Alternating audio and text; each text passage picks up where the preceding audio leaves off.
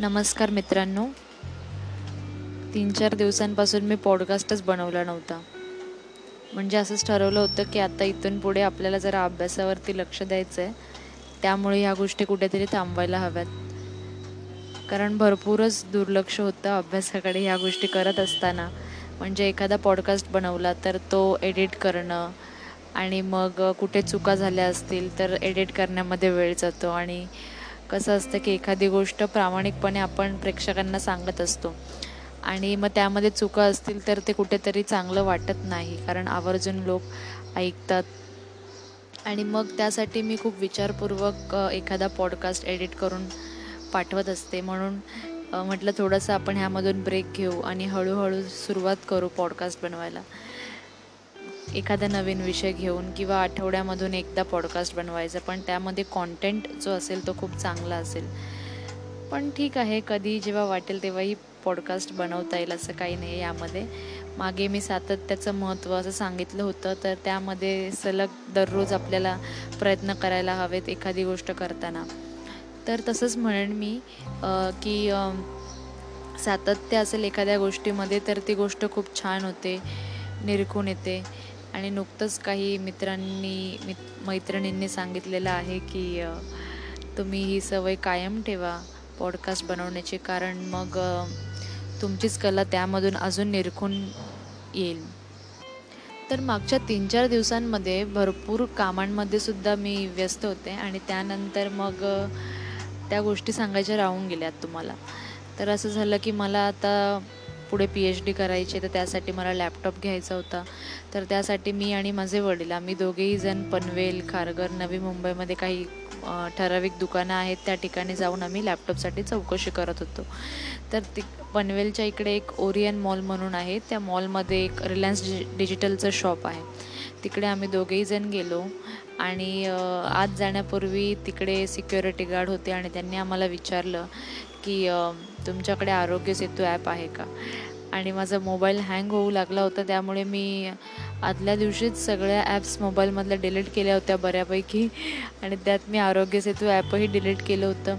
परंतु मग तिकडे मॉलच्या आत जाण्यासाठी त्यांनी आम्हाला ते आरोग्य सेतू ॲप डाउनलोड करायला लावलं. आणि ते डाउनलोड करून त्यांना तो ॲप ओपन करून दाखवायचा होता. आणि मग ओपन करून दाखवल्यानंतरच ते आतमध्ये सोडत होते. तर मग मी तिकडे लगेच तो ॲप डाउनलोड करून घेतला. बरेचशी तरुण मुलं त्या ठिकाणी होती आणि कुणाकडेच तो ॲप नव्हता. म्हणजे बऱ्याचशा मुलांनी तो ॲप इन्स्टॉल केलेला नाही आहे मोबाईलमध्ये आणि त्या ठिकाणी मॉलमध्ये जी मुलं फिरायला आली होती मुली म्हणा किंवा मुलं इतर लोक वयस्कर लोक जे होते त्यांच्याकडे तो ॲप होता आणि जी तरुण मुलं मुली आहेत त्यांच्याकडे तो ॲप नव्हता. मग त्यामुळे सर्वांना बाहेर उभं केलं गेलं होतं.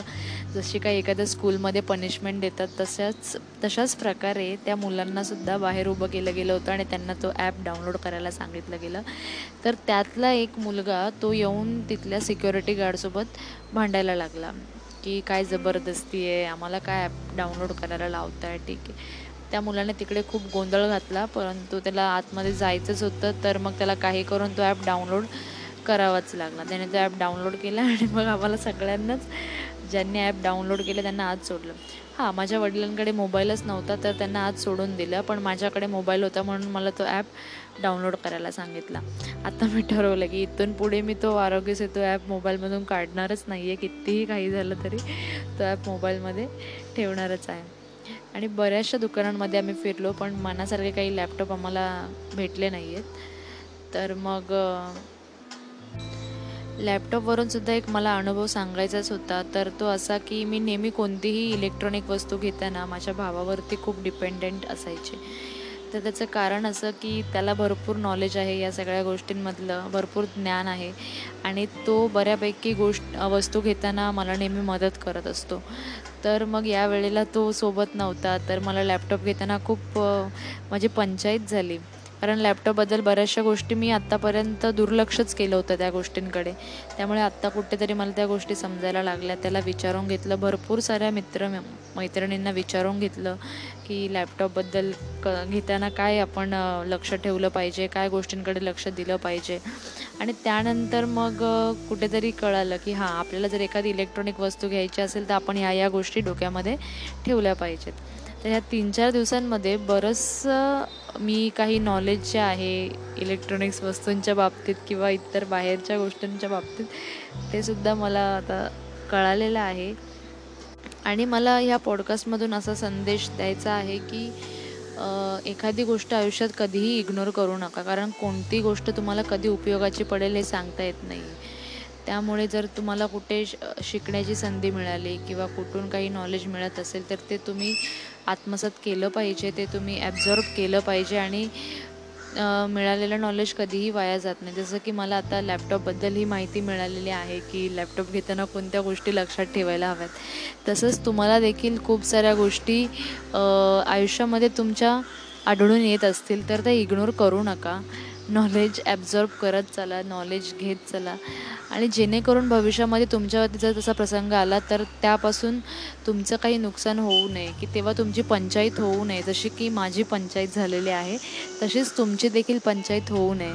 म्हणून जेव्हा केव्हा तुम्हाला संधी मिळेल काही नवीन शिकण्याची तर नक्की आवर्जून शिकून घ्या. धन्यवाद.